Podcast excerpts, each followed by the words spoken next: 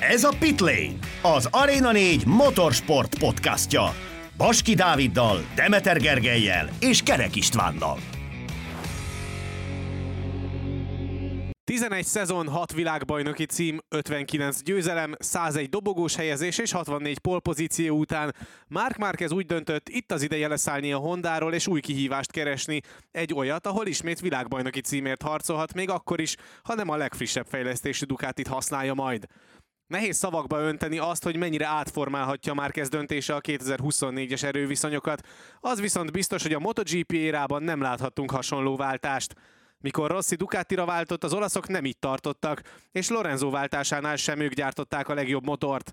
Ha hasonlatot akarunk keresni, ez nagyjából olyan lesz, mintha Lewis hamilton a Red Bullban, Kylian Mbappé-t a Manchester City-ben vagy Jonathan Ray Ducatin látnánk.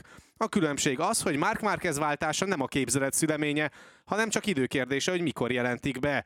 A mai adásban természetesen körbejárjuk ennek az átigazolásnak minden aspektusát, és azt is, hogy hogyan befolyásolhatja akár az idei világbajnoki harcot is. De szót ejtünk még az Acosta Gazgaz házasságról, és a Bányája Mártin csata újabb fejezetéről és Bezeki sérüléséről is. Sziasztok, ez a Pitlane Podcast 80. adása, és vágjunk is bele, mert hát a 80. adásra egészen remek fő témát szolgáltatott nekünk a MotoGP világa. Sziasztok, én is köszöntök mindenkit. Hát igen, nagyon sokat vártunk már erre, hogy végre lezáruljon ez a Mark Marquez féle szága, és mielőtt elkezdenénk az adást, azért szerintem mindegyikünk nevében mondhatom, hogy egyikünk sem az a kifejezetten komoly vagy nagy Mark Marquez rajongó, de ez az átigazolás szerintem mindannyiunk nyál elválasztását beindította ennek ellenére is.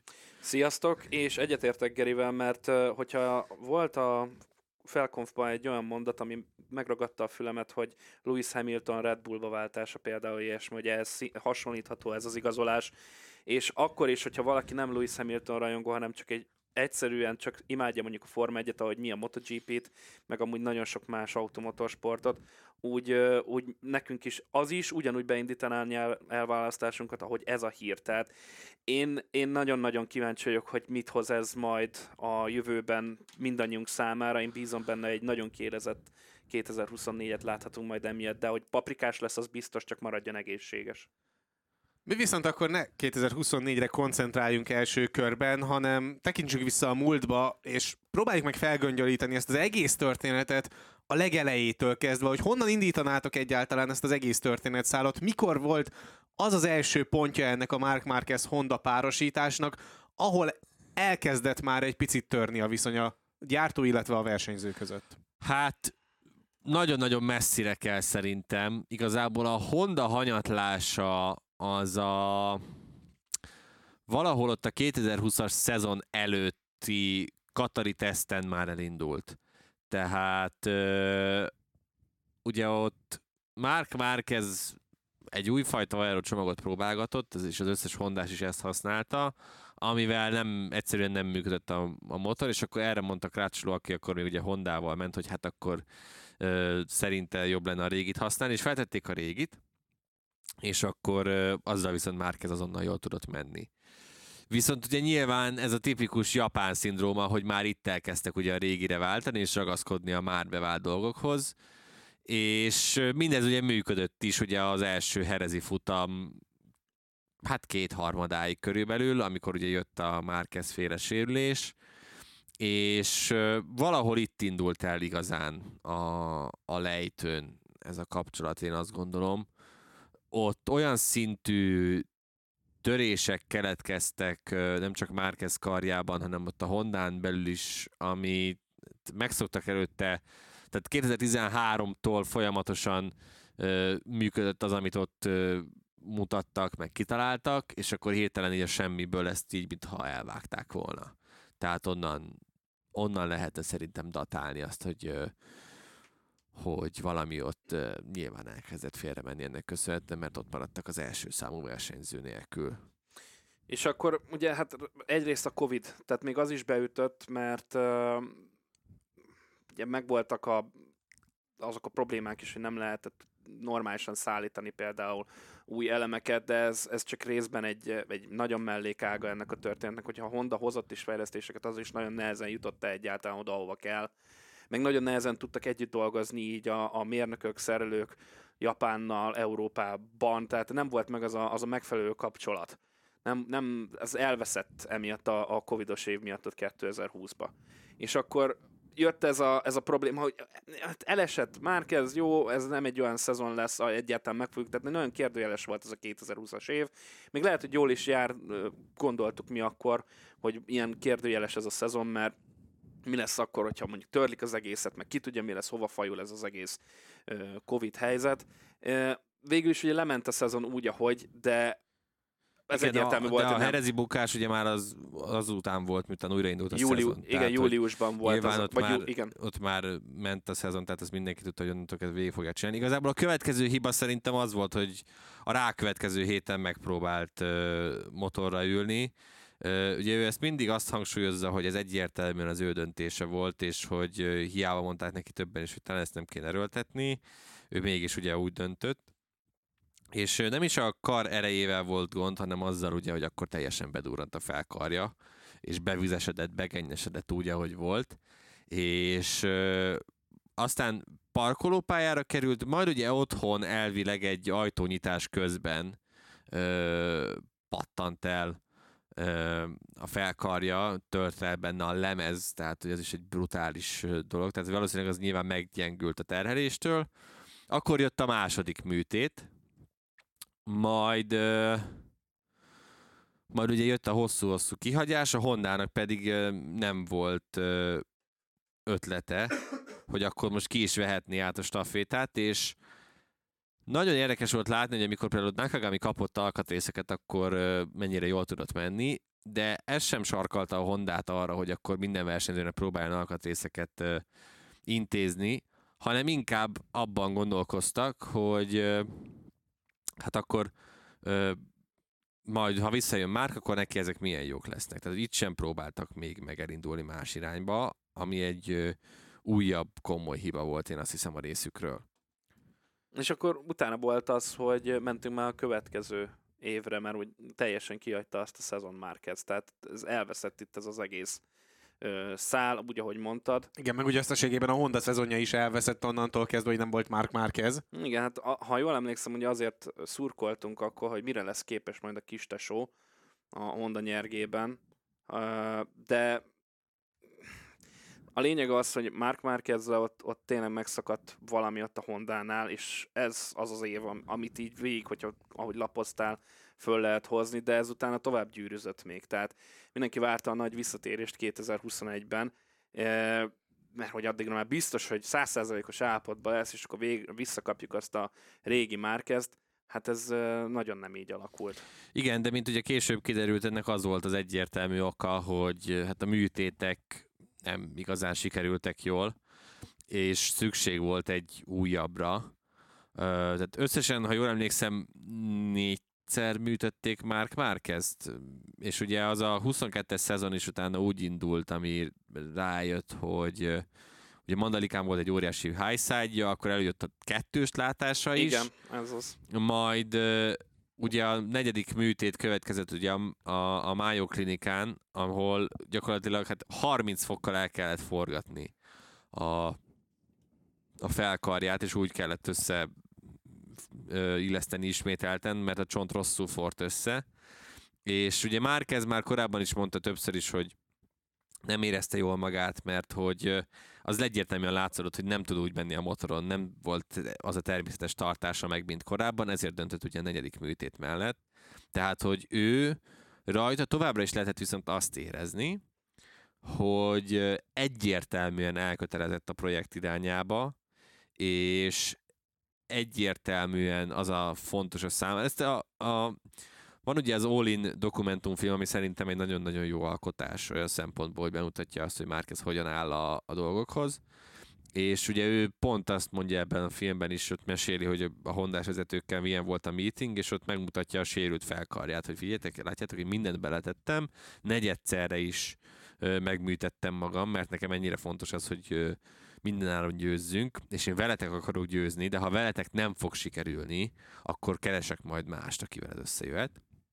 És valahogy én azt éreztem, hogy a, ezekben a pillanatokban, hogy a Honda talán nem vette komolyan azt, hogy Márquez valóban gondolkozik ilyen szempontból azon, hogy ö, ö, elhagyja őket, de szerintem a 22-es szezon végén ugye jött a, a teszt, és akkor ott is látszódott, hogy ez, ez a motor sem fogja megváltani a világot, mm, és az pedig nyilván egy újabb lökést adott Márkeznek abba az irányba, hogy valamit váltani kell, amikor látta, hogy a tesó milyen jól jött ki ebből a Ducati-ra váltásból, még hogyha nem is a legfrissebb Ducatival megy ő is, és a 20, ennek ellenére én azt gondolom, hogy a 23-nak úgy kezdett neki, hogy tényleg építsük fel ezt a motort, találjuk ki, hogy mi legyen az irány, stb. stb. stb. És ez egy revolúciós motor volt. Én úgy emlékszem, hogy a Honda úgy állította be ezt az egész projektet, már 22-es motort úgy állította be, hogy ez egy vadonatúj, új irányba indultunk el, stb. És ezt tovább akarták vinni 23-ra. Igen, nem, ez, hát az, ugye ez úgy... az, amit általában nem sikerült sosem Igen, meg ugye, ha jól emlékszem, úgy volt kitalálva, hogy 22-re próbáltak valamilyen szinten elmozdulni abból, a fejlesztési irányból, hogy nem csak márkra fejlesztünk motort, hanem igazából próbálunk minden egyes versenyzőnek valamilyen szinten a kedvére tenni, és aztán ugye 23-ra meg kitalálták azt, hogy na jó, akkor ez megy a kukába, mert az előző idényben mennyire nem vezetett sehova. Megint feltettek mindent gyakorlatilag Mark Márkezre, és ugye már a Sepangi teszten is érezhető volt, és ugye maga Márkez is mondta, hogy azért ez a motor, ez bőven messze van attól a fajta koncepciótól és attól a fajta könnyen vezethetőségtől, mint amit mondjuk a Ducatinál összehoztak, vagy összességében egy sokkal másabb motor, mint amivel mondjuk lehetne akár futamgyőzelemért, akár pedig VB címért menni. Tehát a problémák már ekkor is kirajzolódtak, hogy a, a gyárban sem alakultak jól a dolgok a télen. Igen, tehát hogy és pedig 23-tól mindenki azt várta, hogy érkezik Mir, érkezik Rins, érkezik Kavaucsi, hogy akkor egy új lendületet kaphat ez a projekt hát nem igazán kapott, ez látszódik, tehát nem tudjuk, mi lett volna, ha ott van ugye Amerikában Márkez, akkor megnyerte volna ezt a futamot, de tehát eléggé hektikusan indult ugye az, els, az éveleje is, ugye Márkez lesérült, mert a túlerőltetésben megpróbált olyan dolgokat bevállalni, amiket nem kellett volna, stb. stb. stb. De hogy az igazi komoly töréspont itt 23-ban én azt gondolom, a, amikor ugye százszázalékos volt, tehát hogy már kezdve elmondhatjuk az idei évben, vagy mióta a műtétből visszatért, hogy egyértelműen százszázalékos, ez a legfontosabb. Igen. A motor alatta az nem. És az igazi mm, mélypont szerintem, vagy töréspont itt 23-ban, a végleges, amikor szerintem tényleg elkezdett gondolkozni ez a Márkez, hogy valamit ki kell találni, mert ez így nagyon-nagyon nem lesz jó, az a Sachsenring volt. Igen. Tehát a Sachsenringen, ahol korábban szanaszét dominálta a mezőnyt, és ellenfele nem volt folyamatosan, ö, ott nem volt egy, majd hogy nem, három értelmes köre egymás után, annyira nem működött alatta a motor, az egyértelműen látszódott. Hányszor esett el? Négyszer vagy ötször? Ötször. Ötször, ötször esett el, ugye ott volt a híres kép, ahogy bemutat a onboard kamerának, hogy akkor fuck you motor, tehát, hogy valahogy itt kezdődött el a, az igazi szakítás, és utána is látszódott.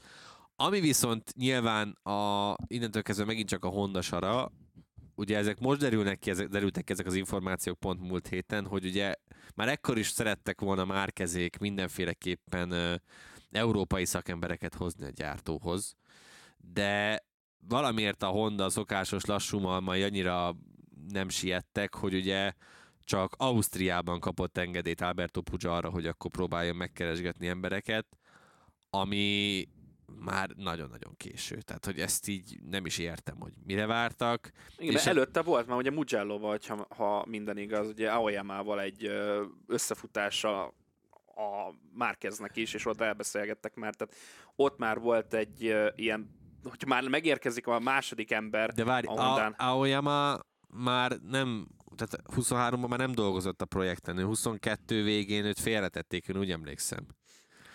Tehát, hogy hmm. idén már más vezető volt, és ugye a Hó, annyi szán van. Sato szán jött a helyett a mostani vezető helyett, aki ugye megkapta a helyét.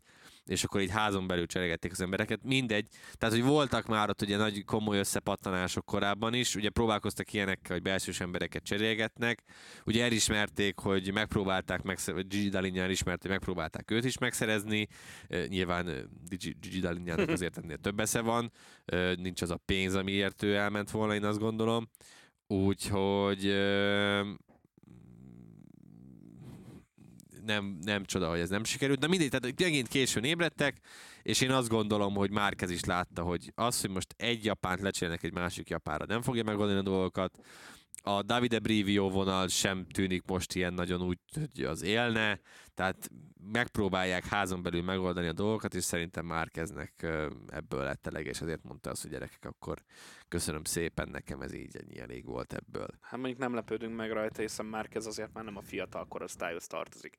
Tehát, hogyha még szeretne ő, mert érzi magában a potenciált, hogy világbajnoki címért küzdjön és megkapja a motort, akkor még az utolsó éveiben ezért fog küzdeni, hogy, ahogy annó minden nagy név ugyanezt tette. Tehát a 30 éves, és jövő szezonban már 31 lesz Márkez. Nem azt mondom, hogy fú, de nagyon idős, mert azért láttunk igaz Superbike-ban, de mondjuk MotoGP-ben is Rossi révén nagyon idős versenyzőket. Hát jó, de, de azért az, az, az nem, nem a, is nem volt az egy nagy diadal hát, a végére meg, már. Meg jó, hát mondjuk rossz itt ne hozzuk ide, mert azért láttuk, hogy ez a Yamaha az nem az igazi, de meg már ez egy másfajta űrlény, meg egy másfajta állat, tehát hogy a jó értelemben. Tehát, hogy össze van pakolva, ő olyan dolgokra képes a motorkerékpárokon, legyen az gyakorlatilag bármilyen, amire megmondom őszintén, szerintem is ezzel nagyon-nagyon sokan egyetértenek, hogy senki más nem képes.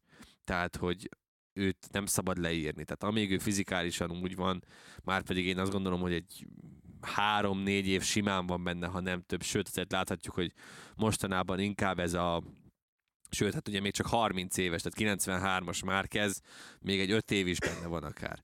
Tehát ha van, tehát láthatjuk, hogy azért mostanában el tudnak nyúlni karrierek nagyon-nagyon sok sportban, szerintem a MotoGP-ben is ez nem kizárt, mert azért nyilván az sokat fog számítani, hogy leszáll egy olyan motorról, ami minden hétvégén megpróbálja kinyírni, és átül arra, ami gyakorlatilag a legjobb technika, amivel valaha motorozhatott.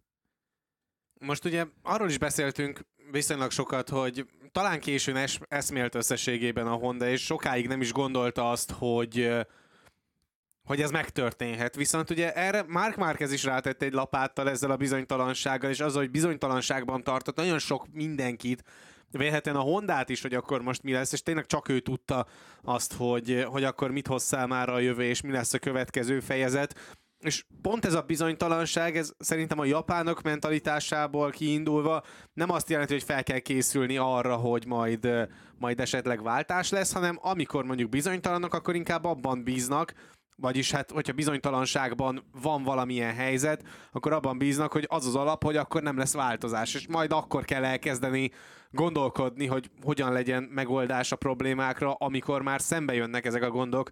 És ugye most itt Mark Márquez esetében is pontosan ez volt, és talán ezért is fordulhatott elő, hogy nagyon későn eszméltek arra, hogy, hogy akkor lehet, hogy itt tényleg meg kéne valahogyan győzni Mark Márquezt, de hát ez az utolsó egy hónap nagyjából, vagy másfél hónap, az nem feltétlenül arra enged következtetni, hogy itt óriási köveket mozgattak volna meg a, a döntéshozók, és ezért is érdekes az, hogy egyáltalán, hogyha tudták azt, hogy mivel lehet adott esetben meggyőzni Márkezt, vagy mivel lehet egy picit kampányolni amellett, hogy tartson ki ennél a projektnél, és maradjon a gyártónál, akkor miért nem engedték meg például Alberto Pucsnak, hogy hamarabb intézkedjen, hamarabb kezdjen el bármilyen szempontból szaglászni a pedokban, megkeresni különböző európai szakembereket, akik aztán előre repíthetik ezt a projektet, mert ez így akkor a, a szokásos japán mentalitás, csak most nem a fejlesztések tekintetében, hanem a humán erőforrás újraosztása tekintetében. Szerintem bizonytalanságról nem lehet beszélni olyan esetben, hogyha valakinek fixen van szerződése a következő év végéig. Tehát azt Márkez is mind, egész évben hangsúlyozta, hogy az első számú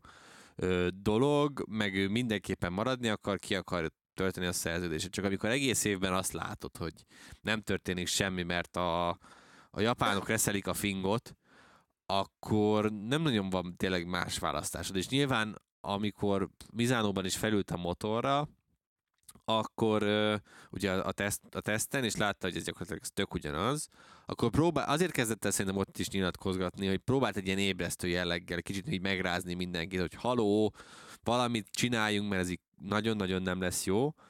És csak a baj az, hogy tényleg a japánoknak ez, ez nem volt elég. És amit megmondtál, hogy miért nem hagyták Alberto Pucsnak, azért, mert ők valamiért ilyenek. Én nem tudom, hogy számukra, akiknek mindent jelent az, hogy mások mit gondolnak, mások hogyan látják őket, és hogy számukra mekkora szégyen az, hogyha mondjuk nem sikeresek, nekik miért jó az, hogy rajtuk röhög a, a MotoGP pedok fele gyakorlatilag, meg hogy példátlan módon már ilyen koncesziókat szeretnének nekik megszavazni, mert annyira le vannak maradva az európai gyártókhoz képest. Tehát ugye ezek a pofonok nem ébresztik fel a Hondát, meg úgy a Yamaha-t sem, akkor én azt gondolom, hogy semmi. Tehát, hogy elbukod azt a versenyzőt, aki a, Hát a 2010-es évek legsikeresebb, de sokak szemében minden idők legjobb motorversenyzője is, azért azt szerintem mindent elmond. Ha ezeket, tehát, hogy ha a fenyegetőzés nem volt elég, akkor valami mást kellett már meghúzni. Én legalábbis azt gondolom. De innen vajon van visszaút, és szerintetek most attól, hogy elveszítették Mark Marquez, más lesz a mentalitás, vagy marad minden ugyanebben a mederben? Szerintem nem. Tehát ha eddig nem sikerült ilyen ennyi év után, mert amit fölvázoltunk itt az adás elejébe, hogy honnan, hova, mi vezetett, ez az inkompetencia, ami jellemzi a Hondát jelen pillanatban, ebbe a gödörben nem fogsz egyik pillanatról másikra kikerülni, akkor két évvel ezelőtt is kikerültek volna, vagy minimum tavaly, de leges legutolsó esetben idén évelején. És nem sikerült. Tehát az elmúlt két évben, kettő és fél évben nem sikerült ebből a gödörből kimászni, folyamatosan ugyanabba beleléptek. Pedig úgy, hogy még 21-ben már ahogy Geri tökéletesen végigvázolta, még azért annyira kompetens volt az a motor, hogy Márquez futamokat tudjon nyerni. Most ebben a szezonban már oda eljutottunk, hogy arról beszélgetünk, hogy egyáltalán nem lehet ezzel futamot nyerni. Csak Márqueznek köszönhetően talán ha úgy éppen kiadja a lépés, vagy az időjárás, vagy valami. Tehát a, valami külső behatás még kell pluszba, hogy azzal versenyt tudjanak nyerni, vagy olyan pálya, mint India esetében maximum. Tehát ez, ez, ez, ez, ez, én nem látom azt, hogy ez a mentalitás nagyon változna hirtelen és hogy mennyi idő kell nekik arra, hogy ráeszméljenek, hát látva azt, hogy mennyire nem tudják magukhoz csábítani az embereket, így, így nem, így, így nem tudom. Tehát így, így lehet, hogy hosszú időre megint ki fog ö, esni ez a projekt. Ami, amit Dávid mond, az tök igaz egyébként, tehát hogy ez mindig jellemző volt ugye erre a Márquez Honda házasságra, hogy a Honda sosem volt a legjobb motor. Ez látszódott azon is, hogy nem csak 2021-ben, meg 2020-ban, hanem előtte sem. Ez látszódott azon is, hogy gyakorlatilag Kárkrácson, meg Márkezen kívül senki más nem tudott vele értelmes eredményeket alkotni. Pedroza is azért az karrierje végére már nagyon lefelé ment. Láthattuk, hogy Lorenzo bicskája beletört, Espargaro bicskája beletört, stb. stb. stb. Tehát, hogy ez mindig jellemző volt a Hondára, hogy hozzuk ugyanazt a szintet, mint tavaly, a többit majd Mark megoldja. Csak ugye van ez a pont, amikor Mark már nem oldja meg, meg Mark most már nem lesz ott, hogy egyáltalán lehessen rá támaszkodni, és ezért, ezért gondolom azt, hogy talán a Hondának ez a lehető legjobb, legjobb forgatókönyv. Már csak azért is, mert nem az van, hogy az elmúlt kilenc világbajnoki címből, jó számolok? Igen, kilenc világbajnoki címből hatot megnyerő Mark Márquez minden hétvégén szanaszét fikázza a motort, hogy ez így nem jó, úgy nem jó, amúgy nem jó, ezzel nem tudok menni, ez is szar, azt se szeretem benne, stb. stb. hanem hogy gyakorlatilag senki nem fog most velük foglalkozni, lehet nyugiban dolgozni, lekerül egy rohadt nagy figyelem, és lehet tényleg arra koncentrálni, hogy házon belül kirugdossák most tényleg, de akkor tényleg rugdossanak ki minden, mindenkit. Én azt gondolom, hogy Alberto Pucsnak is egyértelműen lejárt az ideje. Tehát, hogy Alberto Pucsostól mindenkit, akit úgy éreznek, hogy felesleges, vagy már nem hoz semmit ebbe a projektbe, azt tegyék ki villám gyorsan, és kezdjenek bele egy új irányba, egy váltásba, és akkor van esélyük arra, hogy, hogy visszatérjenek a legjobbak közé, mert láthatjuk, hogy azért mostanában Mir is mutat valamilyen szintű életjeleket, Nakagamitól sokat nyilván nem, nem nagyon lehet várni, zárkót meglátjuk, hogy milyen lesz, és akkor majd a nagy kérdés az az, hogy mondjuk Márquez helyét kiveszi majd át, vagy hát... hogyan, hogyan alakul.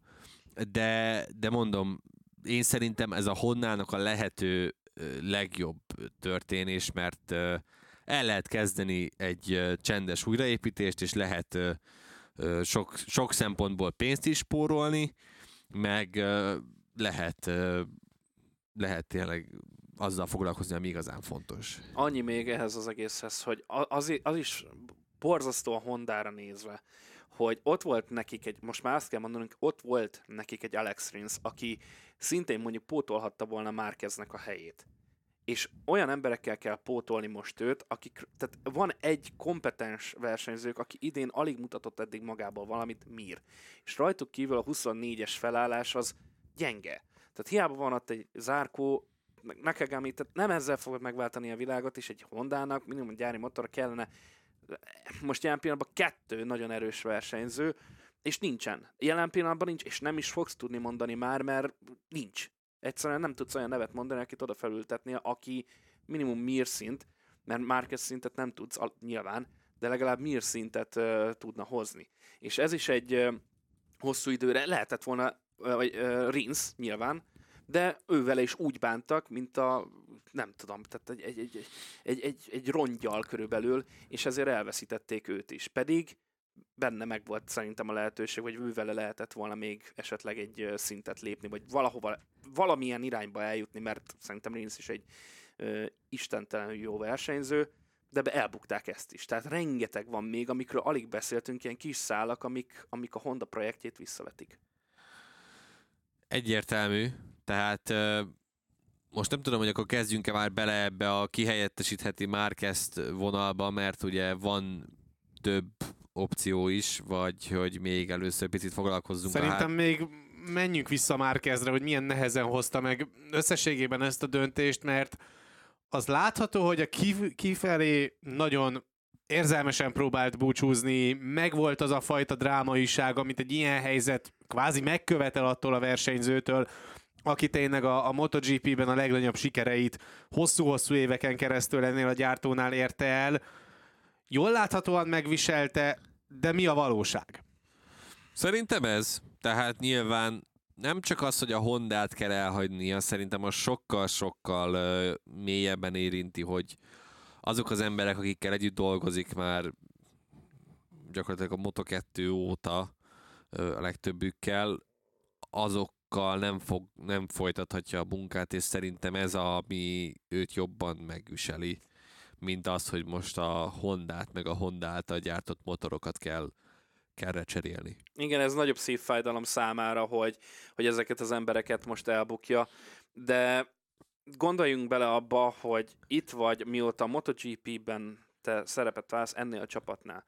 Nem sok olyan versenyző van, aki elmondhatja, hogy több mint tíz szezon töltött el egy és ugyanazon csapatnál, gyártónál.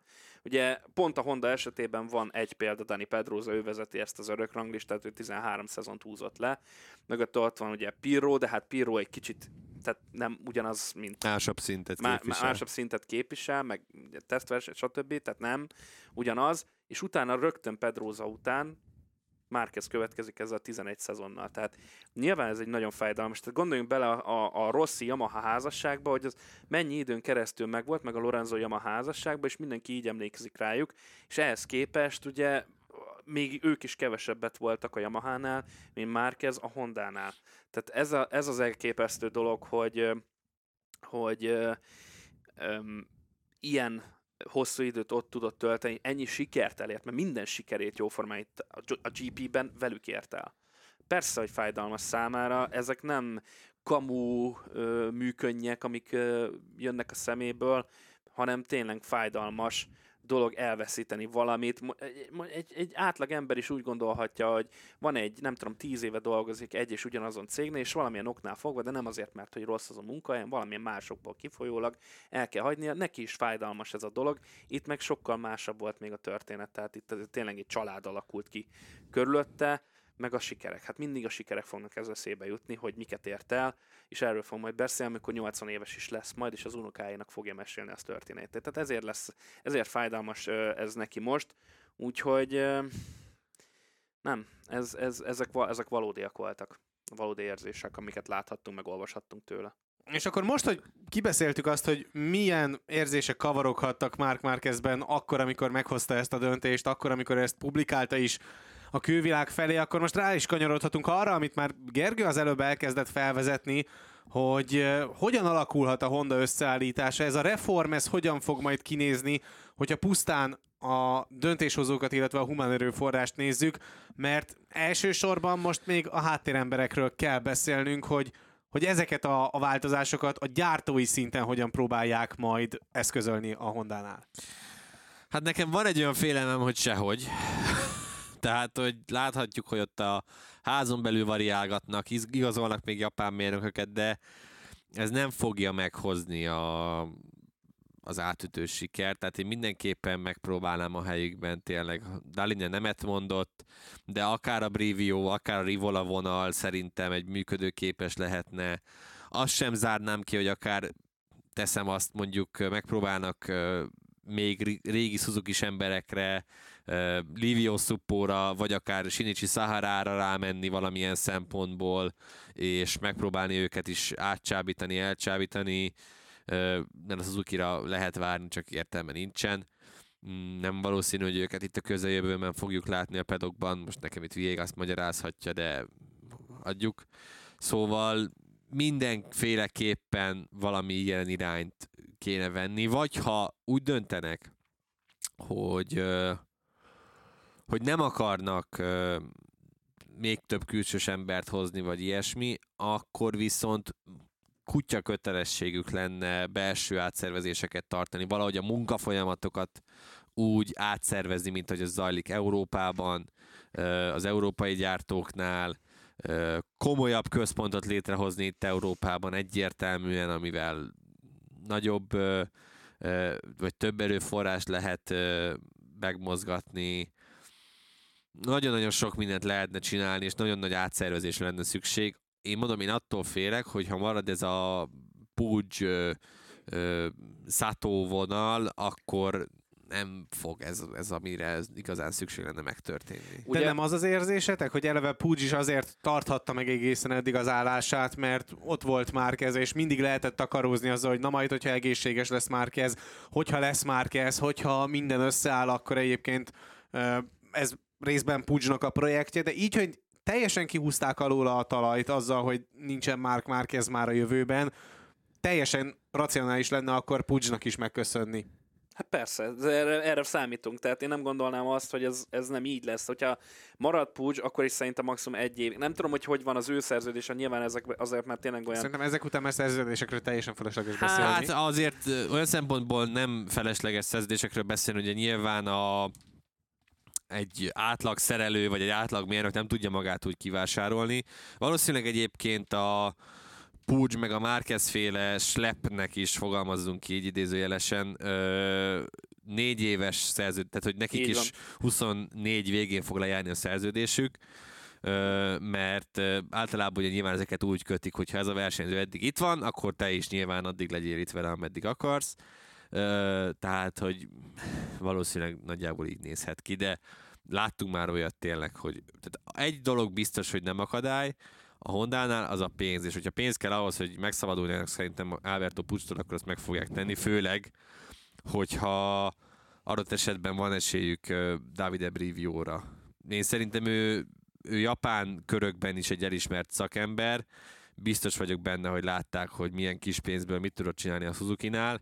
Itt azért pénz, paripa, fegyver lenne, tehát csak a királyság kulcsát kéne a kezébe adni, de mondom, eb- ebből a japán vénából én ilyen szempontból ezt nem biztos, hogy látom jönni. Igen, csak a Brivionál, hogy múltkor is beszéltünk róla, az a nagy kérdés, hogy ugye a szerződés az Alpinnal hogy van, mert hogyha még akkor is egy ilyen csicska munkakörben van, már bocsánat a megfogalmazásért, de ez az igazság, hogy egy ilyen szakembernek ilyen munkakör az Alpinnál, az vicc. Szóval, hogy ha az ő szerződés, de mondjuk te meg azt mondod nyilván is jogosan, hogy a Hondának meg te, temérdek pénze van, ki tudnak abból vásárolni, abból a szerződéséből, ha nagyon akarnák és elhozni a Honda projekthez, tehát ez megoldható.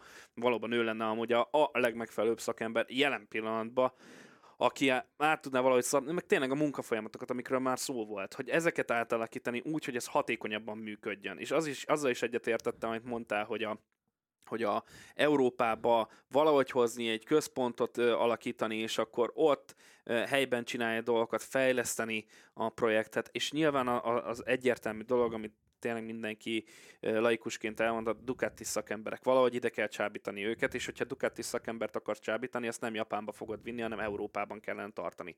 Tehát valahogy ott kellene a környéken ö, maradni, mármint itt ö, Európában, egy Honda projekttel, Ducati szakemberekkel, és, és akkor lehetne tovább fejleszteni, mert ö, én nem hiszem, tehát beszéltünk erről, hogy japán átalakítás, én nem hiszem, hogy ez el fogja hozni nekik a siket. Eddig sem hozta ezt, hanem a jövőben sem fogja azt, hogy most így átalakítják, hogy most ki a ö, kis király itt, meg ott, meg amott. Ez nem fogja megváltoztatni a dolgokat, európai szakemberek kellene. Nézd, lásd, ott a KTM, hogy a Ducatis ö, emberek Hát, nem, nem, nem, nem, csak a, a KTM-től, vagy nem csak a Ducati-től lehet itt igazolni, a KTM-től is el lehet Hát vinni igen, embert, így- az. Apriliától is, tehát hogy lenne nagyon-nagyon sok Lenne, lehetőség. lenne. Hát nyilván itt a lényeg az a szemléletváltás, és azt Így. igazából bármelyik európai gyártótól meg tudod szerezni, Igen.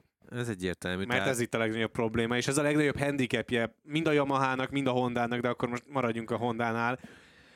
És hát a Hondának nem csak a hátországban kell rendet tennie így most az események alakulása miatt, hanem bizony a versenyzői felálláson is kell valamilyen szinten változtatni és faragni.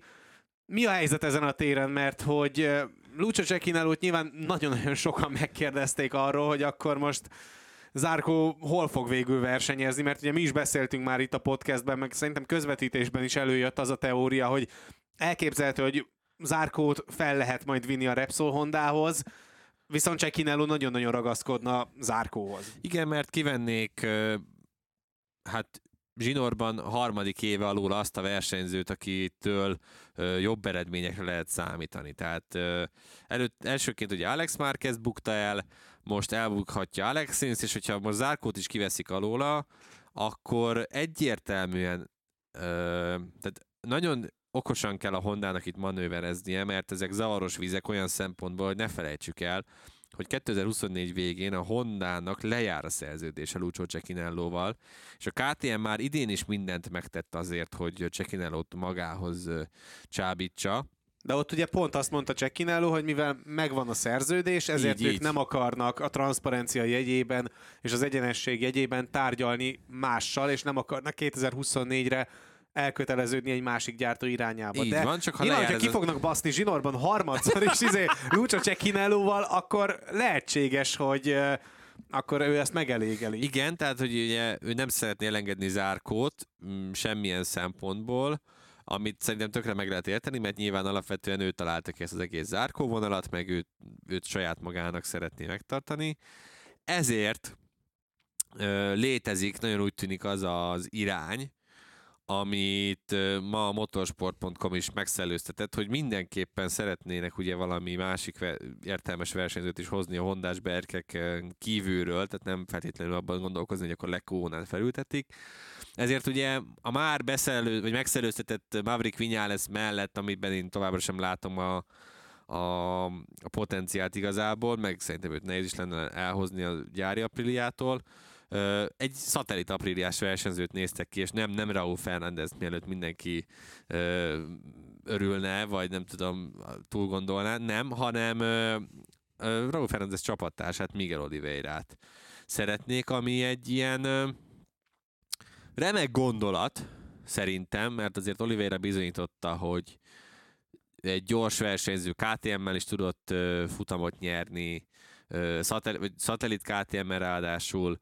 Az Apriliánál is én azt gondolom, hogy csak a szerencsém múlott, hogy idén nincsen mondjuk dobogója, vagy akár győzelme, és egyértelműen látszódik rajta, hogy ő egy potens és jó versenyző, akinek rengeteg tapasztalata van európai gyártókkal, és rá lehet építeni. Tehát, hogy neki például több futamgyőzelme van, mint a másik oldalon, adott esetben másik oldalon ülő Joan Mirnek. Tehát, hogy nyilván ez is egy hasznos dolog. Korban is megfelelő lenne, tehát, hogy abba a vonalba, hogy mi itt most újjáépítünk, és mindent szeretnénk átfaragni, abba a vonalba Oliveira tökéletesen illene. Nyilván viszont a Repsol nagyon kedvelni, mert ugye a Repsolnak vannak érdekeltségei Portugáliában is, tehát hogy ilyen szempontból match made in heaven. És ugye nem távozik, mert szó volt, hogy a Igen, a Repsol Repsol, kikerül. a Repsol kitölti a szerződését 24 végéig, tehát a Repsol Hondát fogunk látni 2024 végéig, ez is egyértelmű, és tehát kell egy olyan arc, aki Mir mellett mm, potens lehet a, a vásárlók szemszögéből, Oliveira pedig egy ilyen arc lehet, és Portugáliát akkor be lehetne ö, durrantani vele ilyen szempontból. Nyilván, hogy mivel tudod meggyőzni Miguel Oliveirát, azon kívül, hogy egy gyári csapatba igazolhat, hogy most leszálljon erről az apríliáról, mm, hát rengeteg pénzzel. Tehát, hogyha Mark Márquez keresett egy évben 20 millió eurót, akkor annak a felét szerintem legalább be kell ajánlani Miguel Oliveira-nak. Nyilván ugye neki szatellit szerződése van, tehát van benne opció, hogyha gyári csapat megkeresi, akkor vagy meccselheti az aprili az ajánlatot, tehát felültethetik gyári motorra, ugye gyári csapatba, vagy akkor el kell engedni. Üm, igazából, hogy mondjam, tehát Oliveirát szerintem tényleg az lesz nehe, azért lesz nehezebb meggyőzni Oliveirát, hogy akkor váltson, mert tehát le kell, tehát Oliveira, ha én Miguel Oliveira, minden áron megpróbálnék leülni Massimo Rivolával, és valahogy megkérdezni, hogy figyeljetek, én szeretnék amúgy itt maradni, de ha most itt még Alest meg Vinyáleszt kell néznem még az egy év után még két évig a gyári csapatba, akkor én nem fogok várni. Mert nyilván neki nincsen erre ideje. Ö, tehát valahogy ezt Oliverának le kell meccselni az Apriliával, hogy meddig terveznek ezzel a Vinyales Alex Espargaro duóval, mert ha terveznek velük még hosszabb távon is, akkor, akkor el kell menni, akkor nincsen kérdés, én azt gondolom, és akkor lehet legalább sok pénzt keresni, meg, meg rengeteg, rengeteg. Na igen, csak amit mondtál, hogy azt a Vinyales vonalat nem látod a Hondánál. Na most akkor valószínűleg ezért könyörög Oliveira, hogy ez összejöjjön ez a Vinyales dolog a Hondával. Hát jó, csak neki meg erre nincsen ráhatása, tehát innentől kezdve, hogyha a hondások mégis úgy döntenek, hogy akkor Oliveira az elsődleges opció, akkor őt fogják bombázni Az eleve, persze. és nem tudja azt kierőszakolni Oliv- Oliveira, hogy akkor figyelj, Massimo, küldjétek már el a Mavericket. Hát nyilván. Igen, tehát Oliveira olyan szempontból egyszerűbb, hogy tényleg őt könnyebb elhozni, mert ugye neki csak uh, szatellit szerződése van. És uh, ezért próbálják őt, meg én szerintem ő egyébként illene be, ebbe a projektbe, csak hát mondom, nagyon-nagyon nehéz ezt a... Hogy mondjam, tehát ezt azért MotoGP-s versenyzőként lenyelni, hogy a... Hát adott pályákon második legjobb motorról leszállj és felülj a legrosszabbra. Nyilván egy valak pénzért, meg gyári csapat, meg mit tudom én, persze ezt értem, de hát nem egyszerű. Viszont a Honda akkor egy nagyon kis nemzetközi csapat lehetne.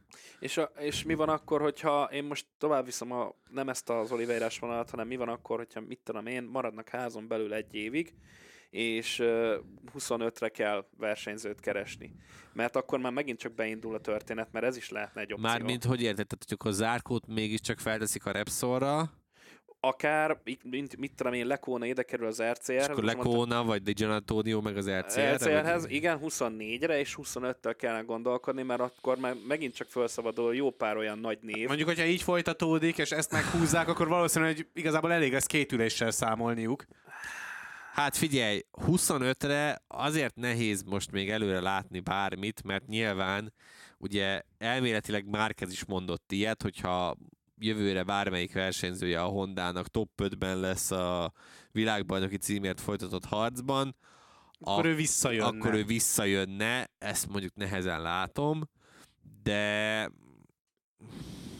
de nem, tehát először látni kell nyilván, hogy hol tart ez a motor. Ha csak így tudod egyelőre meggyőzni majd a versenyzőket, hogy hozzájuk vágsz egy valak pénzt, akkor lehet bárki bármilyen nagy, nem hisz, tehát hogy én De 20... ez az, amit el kéne kerülnie egyébként összességében a Hondának, hogy, hogy sok pénzt költsön mondjuk versenyzőkre, De- De... mert nyilván sztárokat teljesen fölösleges, mert akkor ugyanott fog tartani, mert ugyanúgy Quartararo-tól vagy bármelyik másik nagyobb névtől meg fogja kapni azt, hogy így szar a motor, úgy szar a motor, nem fordul, nem gyorsít ki eléggé, pattog, Igazából... És akkor ugyanott van, ahol egyébként a part szakad. Igazából a legfontosabb, tehát a 24-es év azért is lesz nagyon fontos, mert nem csak ez lesz az első Márkez nélküli évük, hanem azért is, mert hogyha a 24 közepén már látják, hogy ez az nem az igazi, és ugye 27-től, 2027-től már jön a váltás, akkor lehet, hogy úgy lesznek vele, hogy féltek ezt a két évet még majd bekeljük ki, csak hát nyilván, hogyha ezt így, majd hogy nem konkrétan kimondod, hogy ezt a két évet mi elengedjük,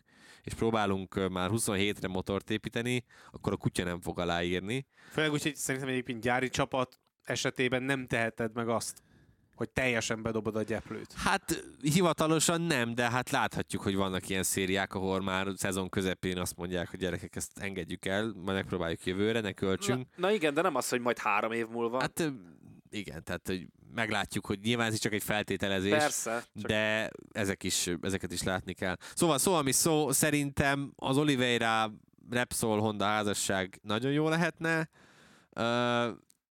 és akkor nyilván meg lehet indítani azt is, hogy mondjuk akkor látunk-e másik világbajnokot szatellitmotoron 24-ben adott esetben, de ez már olyan, hogy ebbe tényleg nem menjünk bele, ezt majd foglalkozunk vele akkor, hogyha a, a Oliver leszáll tényleg elő az Apriliáról adott esetben. Mi viszont kanyarodjunk vissza Mark Márkezre, és erre a Ducati is vonalra, mert ugye vannak olyan híresztelések, miszerint volt egy másik opciója is Márkeznek, és ezért is jó kérdés az, hogy miért nem írt alá inkább Márkez két évre, hogy egy év Pramak után aztán felülhessen a gyári Ducatira? Szerintem nagyon egyszerű erre a válasz.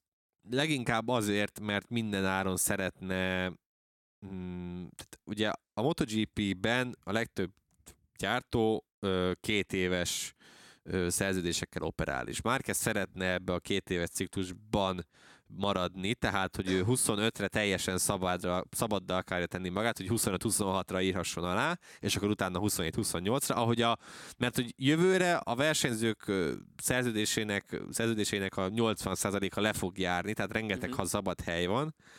Ugye az egyetlen versenyző jelenleg a rajtrácson az Brad Binder, akinek 2026 végéig van szerződése.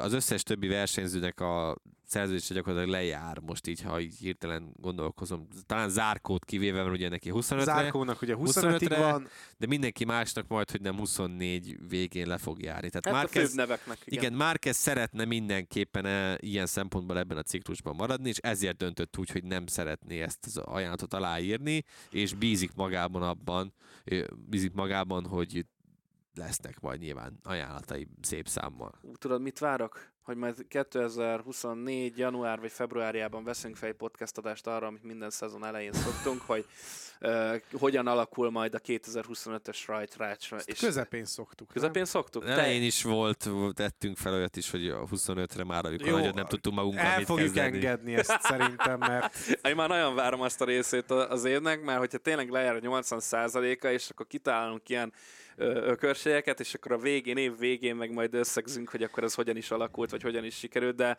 ez a, ez a pramakos vonal amúgy, nem tudom, hogy hogyan alakult, van eléggé, ne, nekem alapból ö, csak saját szemszög, tehát hogy csak a saját gondolataimból kiindulva. Ez, ez annyira, nem tudom, unortodox ez az egész, hogy nagyon, nagyon hosszú időt eltölteni az olaszoknál, mert nem tudom, nekem olyan, olyan furcsa ez az egész. Persze jó, meg, meg izgalmas, de hosszú időre, tehát három évben gondolkodunk, tehát hogy tudom én, a paramakos egy év, aztán pedig két gyári év, mert ugye ez lenne, tehát három nem, év olasz egy, motor. Nem, egy, egy, egy lenne a gyári. Egy, lenne. egy, év egy, lesz, egy. egy év lett volna, igen. Mindegy, nem ez a, ez a lényeg, tehát hogy én azt gondolom, hogy ezzel az egyéves gazinis szerződéssel nagyon jó ö, opció, vagy nagyon jó helyzetbe hozza magát Mark Márquez is, mert ö, mert nagyon meglepne, hogyha nem hozna jó eredményeket, kapásból ezzel kezdve, és a Ducati szempontjából pedig, aki nem érti, hogy miért csinálta ezt a Ducati, pontosan ezért. Mert ha látják, hogy Márquez továbbra is az az űrlény, mint ami ki volt a Hondán, akkor meg tudják neki mondani azt, hogy figyelj, akkor figyelj, gyere el két évre utána, egy év Gresini utána a, a, a gyári csapathoz, ez a motor a ciklus végéig biztosan a, a, tehát a fejlesztési ciklus végéig a biztosan a legjobb motor lesz a rajtrácson. Gyere, gyere, és nyerjünk még világbajnoki címeket együtt. Tehát ez, ez egy tök okos döntés volt ilyen szempontból a Ducati részéről. Az abszolút. Az abszolút. De a KTM is ugye én szerintem erre akar majd lecsapni, hogy ez az egy év után valahogy megszerezzék már kezd, mert szerintem ott sincs gond pénzzel, meg hogyha az a motor ilyen jól fog, meg továbbra is ilyen jól fog szerepelni, meg fejlődni, akkor... Meg Red Bull. Tehát, meg, hogy... A, hát is. a Red Bull az bár, bárhova oda tud menni, tehát, hogy ha így van, a, ugye most a, a Suzuki kivonulásával a Monster átment a Ducatihoz, tehát hogy ezek tudnak mozogni nyilván nagyon-nagyon gyorsan adott esetben de, de ez is egy, egy, egy jó projekt lehet akár a jövőben 25-től nézve, hogyha KTM-re fölpattan. Nyilván, hogy ahhoz az is kell, hogy még egy kicsivel jobb eredményeket hozzon, meg parib, jobban pariban legyenek a, a Ducatival. És ha már beszéltünk itt a jövőről, akkor most menjünk rá erre a Márquez Grezini vonalra, mert hogy egy dolog biztos, hogy a Hondától senkit nem vihet majd magával, így pedig a versenymérnökét, Santi Hernández sem, akivel hát nyilván emberemlékezet óta együtt dolgozik, de ez a rossz része, viszont kap egy szintén nagyon jó versenymérnököt, Frankie Carchédit, aki Mirrel ugye 2020-ban még világbajnoki címet is tudott nyerni, és hát kiderült, hogy ez nagy rajongója, mert még Metoxinak még márciusban is ezt mondta, hogy ha Márk felül egy Ducatira ott, akkor a bezőny majd komoly bajban lehet.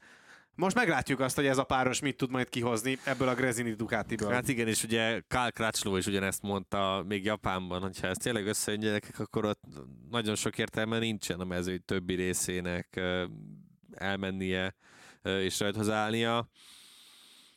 Én ezen a vonaton ülök, megmondom őszintén, tehát én azt gondolom, hogy már kezd nem lett rosszabb versenyző ez alatt a négy szenvedős év alatt, sőt, amit láthatunk, hogy tényleg még mindig ő tudja jelenteni a különbséget. Minden erőssége továbbra is megvan, százszázalékos fizikai állapotban van, és ezzel a váltás után biztos vagyok benne, hogy ő is meg akarja úgy mutatni minden áron, hogy, hogy mennyire, mennyire jó versenyző még mindig, és mennyire képes arra, hogy hogy agyonüsse ezt a mezőnyt, én, én, én ezen a vonaton vagyok, megmondom őszintén. Nekem valamiért ez az érzésem, hogy, hogy már kezdnek ez nagyon-nagyon nagyon-nagyon jól fog menni ez a, ez a Grezini Ducat is vonal. Hát, és akkor az is érdekes lehet, hogy tudom, hogy teljesen más része, de már annyit beszéltünk erről, hogy, hogy testvérpáros lesz majd így a Grezininél, tehát Alex és Mark Márquez együtt fognak majd teljesíteni szolgálat. Azért ez is ritka, hogy egy, egy testvérpáros ül egy csapatnál. Én nem is nagyon, tehát most kútfejből kellene segítség nélkül végig gondolom az éveket, én nem is tudnék olyat mondani, hogy ilyen lett. A MotoGP-re pláne, hogy, hogy egy testvérpáros van egy csapaton belül, és akkor majd ők. Mert ez is egy vonal, amit föl tud húzni esetleg mondjuk, tudom, hogy teljesen más része a dolognak. Voltak ők már csapattársak. Hát, Ugye a Repsol Honda-nál egy verseny hétvégét gyakorlatilag. Igen, de egy 2020, 2020-ban figyelj, Alex Márquez nyilván szerintem olyan szempontból komoly, tehát nyilván itt lehet, tehát együtt laknak, lehet itt mondani, hogy ne, sosem beszélünk uh, mun, idézőjelben munkáról, meg stb. stb. stb. Ez egy hülyeség, biztos, hogy beszéltek arról, tehát hogy elmondta Alex Márquez, hogy milyen jó az a Ducati, mm, de nem ez az érdekes vonal szerintem ebben a Alex Márquez, Mark Márquez, Grezini vonalban, hanem inkább az, hogy milyen lehet majd Mark Márquez egy olyan motoron, aminek van rendes aerója, van rendes összeültetője, és egy ütőképes normális csomag, és olyan, mint egy 2024-es versenymotor, nem pedig egy 2017-es, amire csak pakolgattunk szárnyakat, meg, meg valamit csináltunk vele. Ugye Neil Hodgson mondta azt, mikor megkérdezték róla, hogy szerinte mennyi idő lesz Mark Márqueznek megszoknia ezt az új motort, vagy hogy, teszt. vagy hogy a valenciai teszten milyen lesz majd, és akkor ugye azt mondta Hodgson, hogy hát Ah, hát figyelj, leszek pessimista. Öt kör. igen, én is. Tehát, hogy igen, én valahogy, is valahogy én is így érzem, hogy kurvára nem lepne meg, hogyha a Valenciai teszt után úgy szállnának rá a motorokról, hogy az élen Mark Márquez adott esetben, mit tudom én, fél másodperc különbséggel. Hát mint az, amit tavaly láttunk Paul Espargarónál, amikor fölpattant a nyerekbe, aztán örömködött a sisak alatt, meg majd megőrült, hogy végre, motor, az meg! És így teljesen Igen. kikelve magába, és ez egy gazgász volt, tehát hogy teljesen meg volt vadulva, akkor gondoljunk vele, hogy Mark Márquez mit fog Szóval érezni. aki esetleg attól félne, hogy Márquez nem fog tudni gyorsan átszokni a, a Hondáról Ducatira, tehát egy V4-esre, egy újabb V4-esre, csak jobbra, annak felhívnám szíves figyelmét, hogy amikor a Moto2-ből megérkezett és felült a MotoGP-ben, akkor a második futamát már megnyerte. A MotoGP-ben az elsőn pedig rögtön egy harmadik helyet hozott, tehát hogy nem, ő, nem az a fajta gyerek, akinek szerintem ez nagyon-nagyon sokáig fog, fog tartani. Gáz-gáz!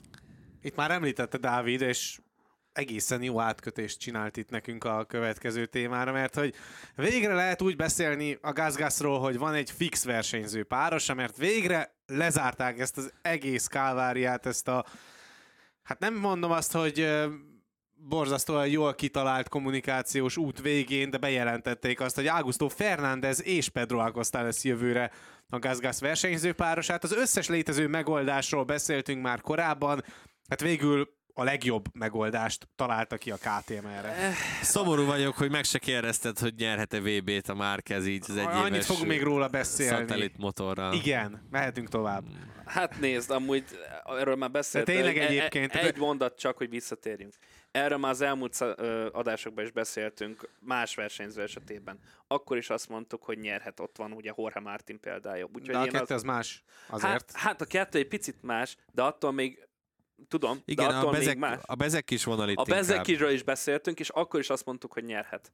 Tehát szerintem Mark Marquez biztos lehet benne, Igen, hogy... én is arra számítok, hogy VB esélyes lesz egyébként jövőre, és uh, szerintem a szezon előtt írtózatosan meg fogja tudni tolni, mert nyilván azt láthatjuk mindig, hogy a szezon elején uh, jobbak az egy évvel idősebb Ducatik, olyan szempontból, hogy versenyképesebbek a újabb technikával szemben, aztán meglátjuk, hogy a szezon végére ez hogyan alakulhat, de biztos vagyok benne, hogy ilyen szempontból most már kezd bányájának szurkol az idei évben, hogy ne Martin ne legyen az első szatellit versenyző Valentino Rossi óta, aki király kategóriás VB címet nyerhet. Na akkor... Paul Espargaro. Igen. Ö, Dákesz? Hát ugye ez az egész úgy indult, hogy ugyan amiről múltkor beszéltünk szintén, hogy most Paul vagy, vagy éppen Augusto Fernándeznek a kirakása lenne a negatív a PR szempontból a csapat számára. Mind a kettő negatív valamilyen oknál fogva, ezt most nem akkor nagyon ecsetelném ezt a témát, mert volt róla már szó, kiveséztük, de hogyha a személyes véleményemet szeretném mondani, akkor a jobbik döntés született, és Paul Espargarónak a, a, az intelligencia szintje az, az most megint megmutatkozott, hogy mennyire magasan van, mert tisztában van az ő saját helyzetével, a csapat helyzetével, és egy, ő maga is egy nagyszerű döntést hozott, tehát nem egy önző ö, döntést hozott e, ez ügyben, és akkor jön a kérdés, amit föltett Isti, hogy jó-e ez a döntés itt, és én azt mondom, hogy igen Szerintem mm, is így van, és nagyon egyet tudok érteni azzal, amit mondtál, hogy mm, Paul Espargaro az én szememben is nagyot nőtt, ezzel a hogy beismerte tulajdonképpen, hogy majd, hogy nem közös megegyezéssel döntöttek így, hogy akkor ő átadja a helyét. Ezt lefordítom magyarra, adtak nekem nagyon-nagyon sok pénzt, hogy én elengedjem ezt a történetet, meg megígérték, hogy minden szabadkártyát én vihetek majd, ami valószínűleg hat lesz már jövőre, ha sikerül átütni a Dornán, és ha valamelyik őjük, bármelyik őjük megsérül, legyen az Binder, Miller, Augusto Fernández, vagy, vagy Pedro Acosta, akkor én azonnal megyek is.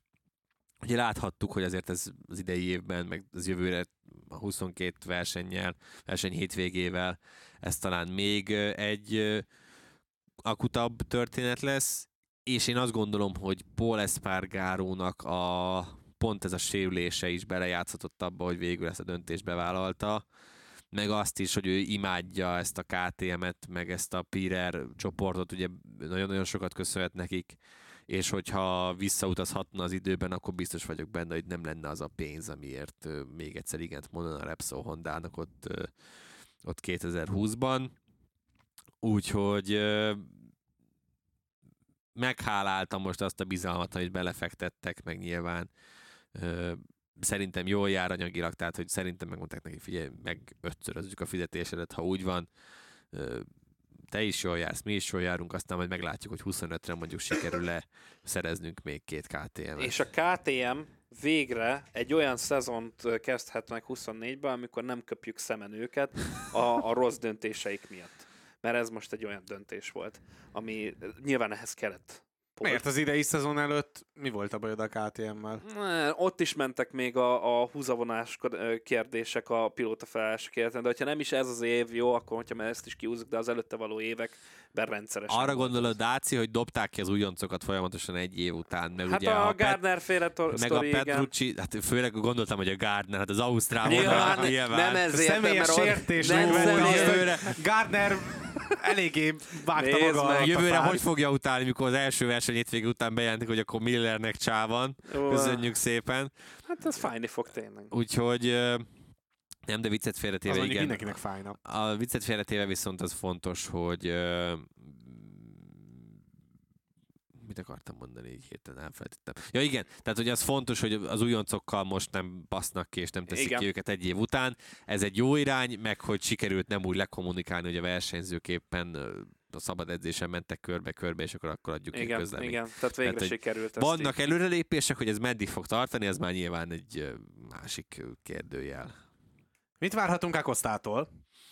Ezen a KTM-en. Hát... Gázgászon, de pontosan tudjuk, hogy mi van alatta. Hát szerintem nem túlzás kijelenteni, ha azt mondjuk Pedro Acostáról, hogy ö, Mark Márquez óta a legnagyobb tehetség, aki így felkerül a, a király kategóriába, már csak az elmúlt éveit megnézve. Tehát Moto3-as újonc világbajnok még soha senki nem volt. A Moto2-ben az, ami idén eddig összejött neki, az, az több, mint ö, fenomenális. Ö, ugye esélye van arra, hogy megdöltse a Márquez féle győzelmi rekordot is a Moto2-ben. Már, vagy ez még Márquez féle, vagy Raúl Fernández féle? Az Márquez féle. Még Márquez féle? Azt hiszem a Márquez nyert 9-et. Igen, de a Raúl Fernández többet nyert, szerintem csak nem lett világbajnok. Na mindegy, ezen nem veszünk össze, lényegtelen.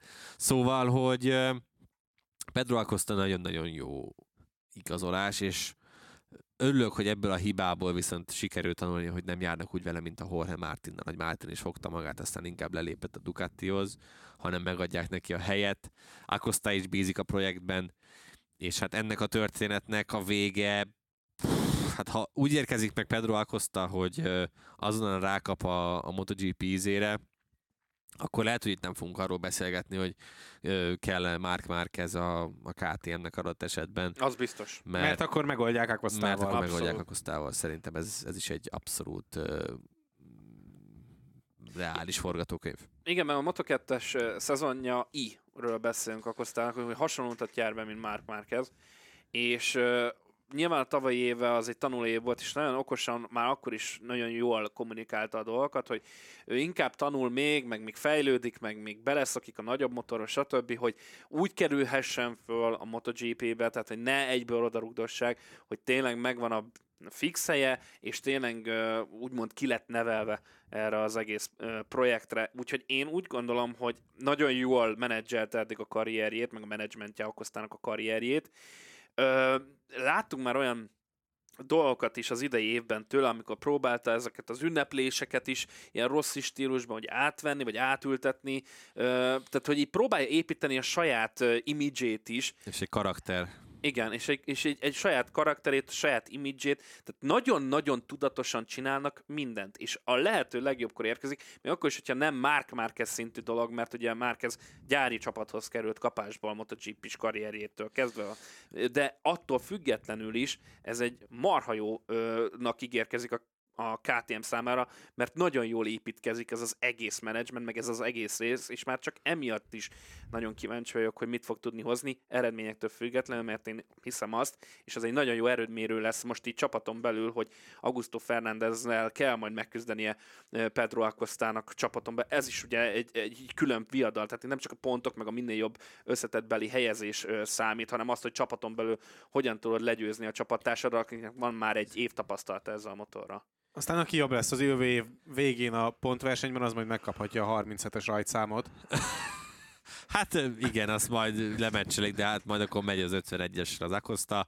És akkor vagy, szegény Piró... Hát emiatt, hát Pirónak majd találnak mást, meg emiatt lehet, hogy Akosta jobb lett volna, ha a Polt hagyják mellette, mert akkor a 37-es szabad lett volna, de a döntés ez így, ez így helyes, én azt gondolom, mert nem tudod azt mondani, hogy Augusto Fernándeznek nincs egy olyan újon céve, ami miatt. Tehát, hogyha ha esne kellene minden hétvégén, és pontszerzés közelébe se lenne, akkor azt mondanám, de volt olyan verseny, ahol konkrétan a legjobb KTMS volt idén, tehát hogy ezt nem lehet így elvenni tőle. Sokat beszéltünk már összességében a szezon során, ahogy haladtunk előre az időben arról, hogy mennyire pokolian nehéz lesz majd a szezon utolsó periódusa, az utolsó hat verseny hétvégát. Megérkeztünk az utolsó hat verseny hétvége első állomásához. Hét hétvége alatt fogják majd lebonyolítani ezt a hat versenyt. Úgyhogy hát szerintem akkor kezdjük is meg az indonéz díjnak a felvezetését. Az adás elején mondtam, hogy a Márkez igazolás befolyásolhatja az idei VB harcot is, de hogyan?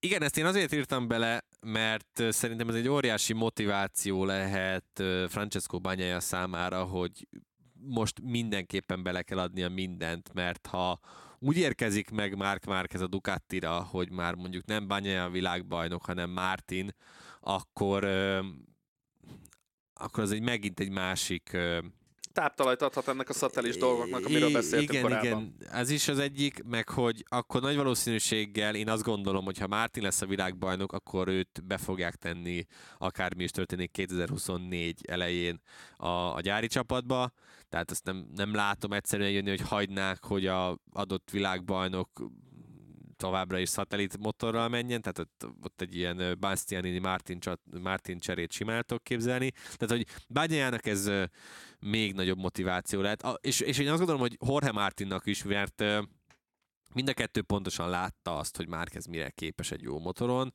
és egy szempontból ez érdekes lesz, hogy ez, hogyan birkóznak meg ezzel a, a teherrel, amit most ez rájuk tesz, hogy, hogy úristen, gyorsan, gyorsan, most minél több sikert kell érnem, mert jön a márk, és ki tudja, mi lesz, vagy hogy jó, akkor most behúzok annyi futamot, amennyit csak lehet, hogy Márknak eszébe se jusson az, hogy ő neki itt bármi keresni való lehet a Ducatin. Tehát, hogy kint fog megjelenni egy pánik, és ki lesz az, aki még inkább átmegy egy ilyen, jó van, jöjjön, leszarom, hát én jó vagyok ezen a motoron stílusra. Szóval én, én számítok egy ilyenre, és nagyon-nagyon érdekes lesz látni, hogy majd csütörtökön biztos, hogy minden versenyzőt meg fognak erről kérdezni, hogy mit gondolnak a, a Márquez Honda vállásról, illetve a, Grezin is várható szerződése, mert ugye még nem jelentették be, de hát csak időkérdése. Ez a hétvége is Banyajáról és Martinról szól szerintetek majd a futamgyőzelmért folyó csata kapcsán, vagy, vagy igazából most ki is kell venni őket külön a képletből, és nem feltétlenül csak a futamgyőzelem kapcsán kell őket megemlíteni, hanem a külön párharcukat kell előtérbe helyezni, legyen az mondjuk akár a negyedik, ötödik helyen is. Tehát, hogyha mondjuk összevetjük azt, hogy a két versenyző egymás ellen megy csak ezen a hétvégén, akkor mi dönthet majd egyik, illetve másik számára szerintetek? Húha. Ez egy olyan kérdés, amire így olyan nehéz választ adni, hogy, hogy tök hülyének fogok nézni, de vállalom, mert mindegy. Szóval jelen pillanatban a Momentum az Martin kezében van. Tehát ő most sokkal magasabb szinten motorozik az elmúlt hétvégék alapján, mint bányája. Teljesen mindegy nekem most jelen pillanatban, hogy milyen lesz az időjárás, milyen a pálya. Ha, ha most tényleg ezt, ezt elengedjük ezt a részét a dolgoknak. Snit 10 perc múlva, amikor ne, ne, ne, ne, ne, Geri, milyen időjárás lesz? Tehát ő fogja majd kérdezni elsőként. Na, igen, de a pályáról sem tudunk semmit, tehát még az, tehát nem is akarok erről most beszélni. Normális körülmények vannak, minden oké. Okay. Én akkor is úgy látom, hogy jelen pillanatban Martin olyan szinten motorozik, hogy bányáját le fogja tudni, nem azt mondom, hogy dominálni, de győzni. ö, a következő hétvégéken.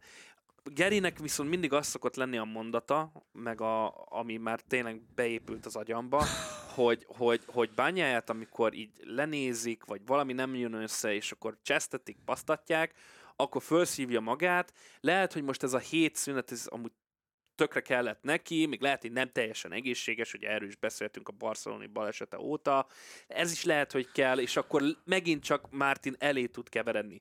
De ez egy olyan nehéz párharc, hogy van egy mérleg, és konkrétan nem tudom, hogy merre fog billenni a, a, a, a van a kezemben Martin, van bányája, de nem tudom eldönteni, hogy melyikük rossz, jobb vagy rosszabb, de az biztos, hogy a momentum az Martin kezében van, így ezért úgy gondolom, hogy ő fogja tovább talán vinni ezt az ászlót a Ducatinál. Nagyon nem pont látom. az ellenkezőjére lesz...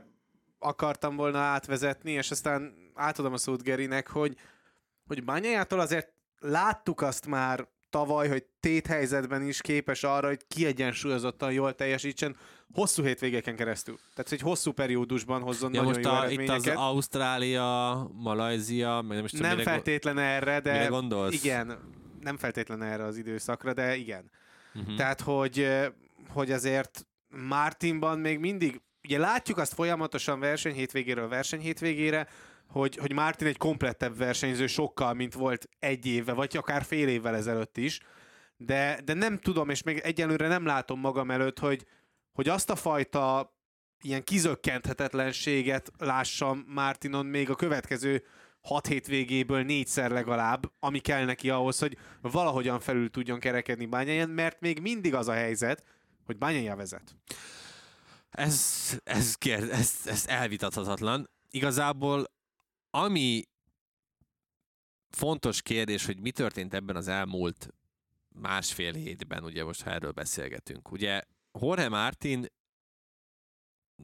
picit lehet, hogy nem tudom, hogy mennyire volt az előre eltervezett, vagy mennyire döntött úgy, hogy akkor így a semmiből csinálja ezt, de úgy döntött, hogy ugye ők nem mennek haza, hanem ők ott maradtak Japánba, és utána egyből mentek át uh, Indonéziára, és akkor itt nyaralgat most Jorge Martin.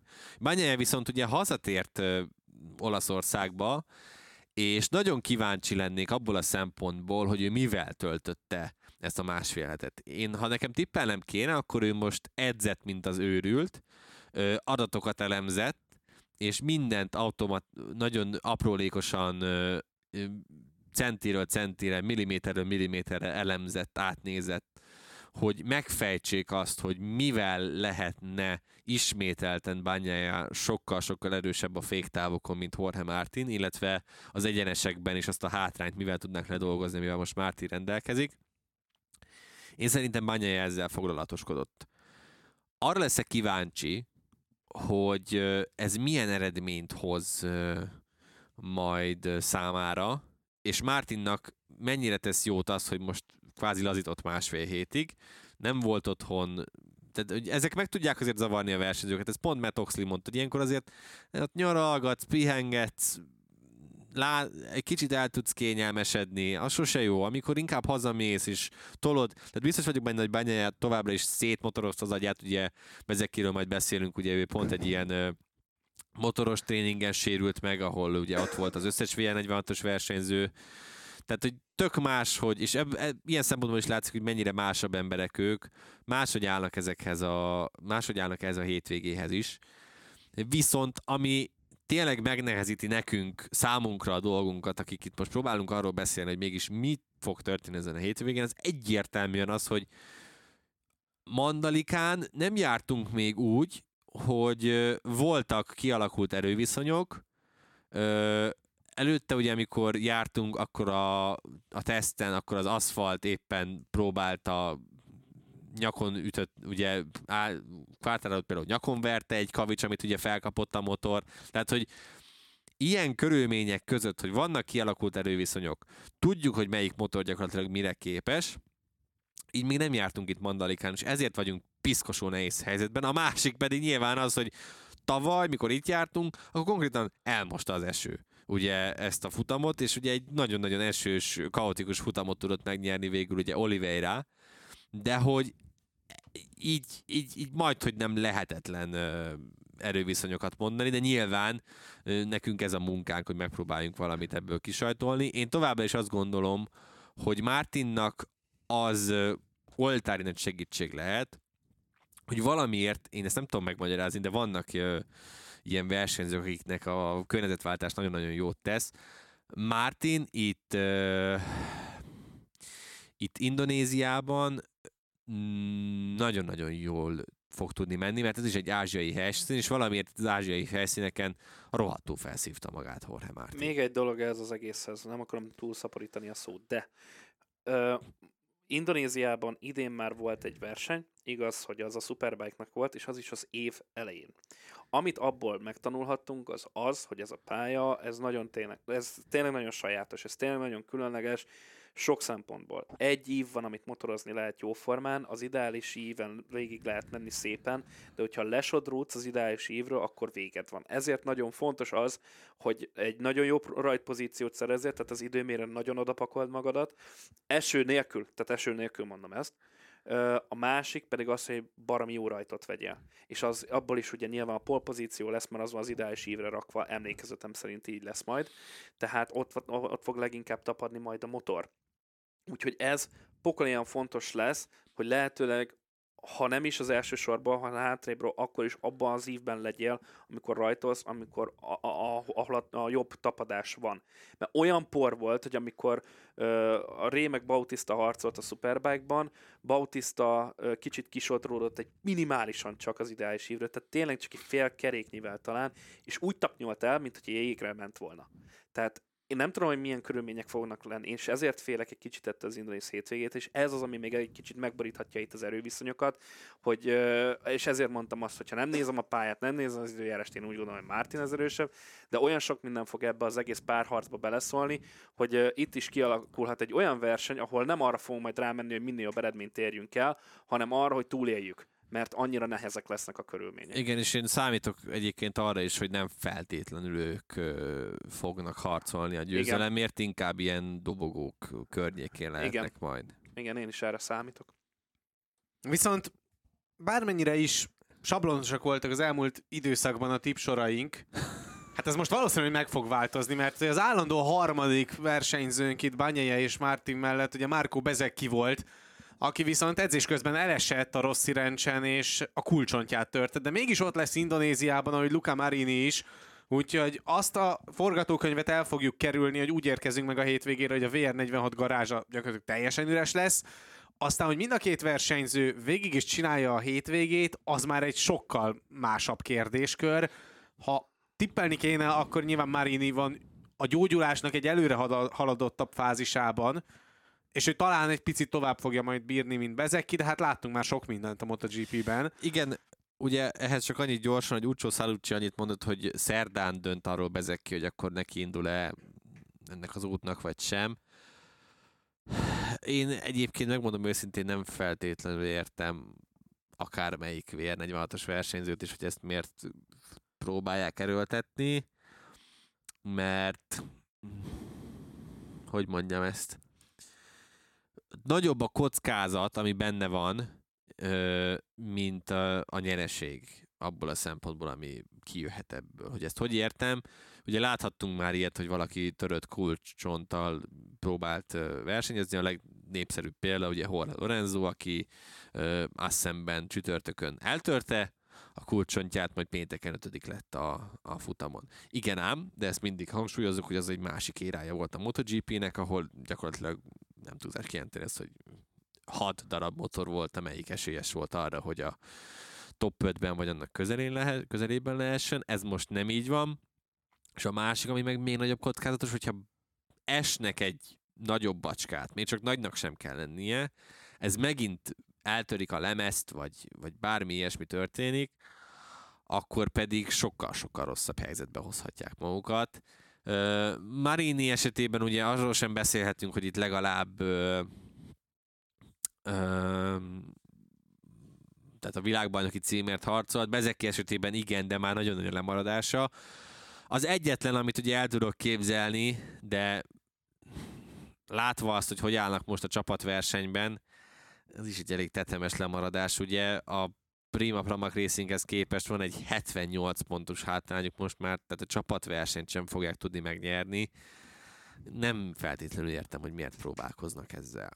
Én se látom ennek az értelmét, hogy most itt erőltessék innentől kezdve ezt a dolgot, csak saját magukat veszélyeztetik. Arról meg ugye nincsen szó, hogy valakit hoznának pótlásra, vagyis lehet, hogy még nincsen szó róla, aztán majd a holnapi napon, hogyha bezek Hát most, hogy sose tudom ezt, most még ugye úgy van, hogy most még talán nem kell helyettesíteniük, nem kötelező, hanem a következő futamra hanem a kell. következő Igen. kell majd mindenképpen találni valakit. Az a mindenképpen, csak hogy arra gondoltam, hogy esetleg valakit már erre egy tartalékba csak felültetnek a motorra, Figyelj, próbálják ki, de nincs nagy értelme Egy nyilván. jó Valentino Rossi Philip Island szabadkártya. Ú, ú, Na, beindítottad a fantáziámat, te beteg állat. Na, akkor fantáziája gyári Ducatiról, mert ott is vannak ilyen szempontból gondok. Bastianinit helyettesítette ugye Piro, aki viszont az olasz bo- a- eltötte a bokáját egy olasz bajnokin, de nem kizárt, hogy a bestiát újra látjuk majd, hiszen a neve ott van a sajtótájékoztató résztvevő versenyzők között. Igen, ugye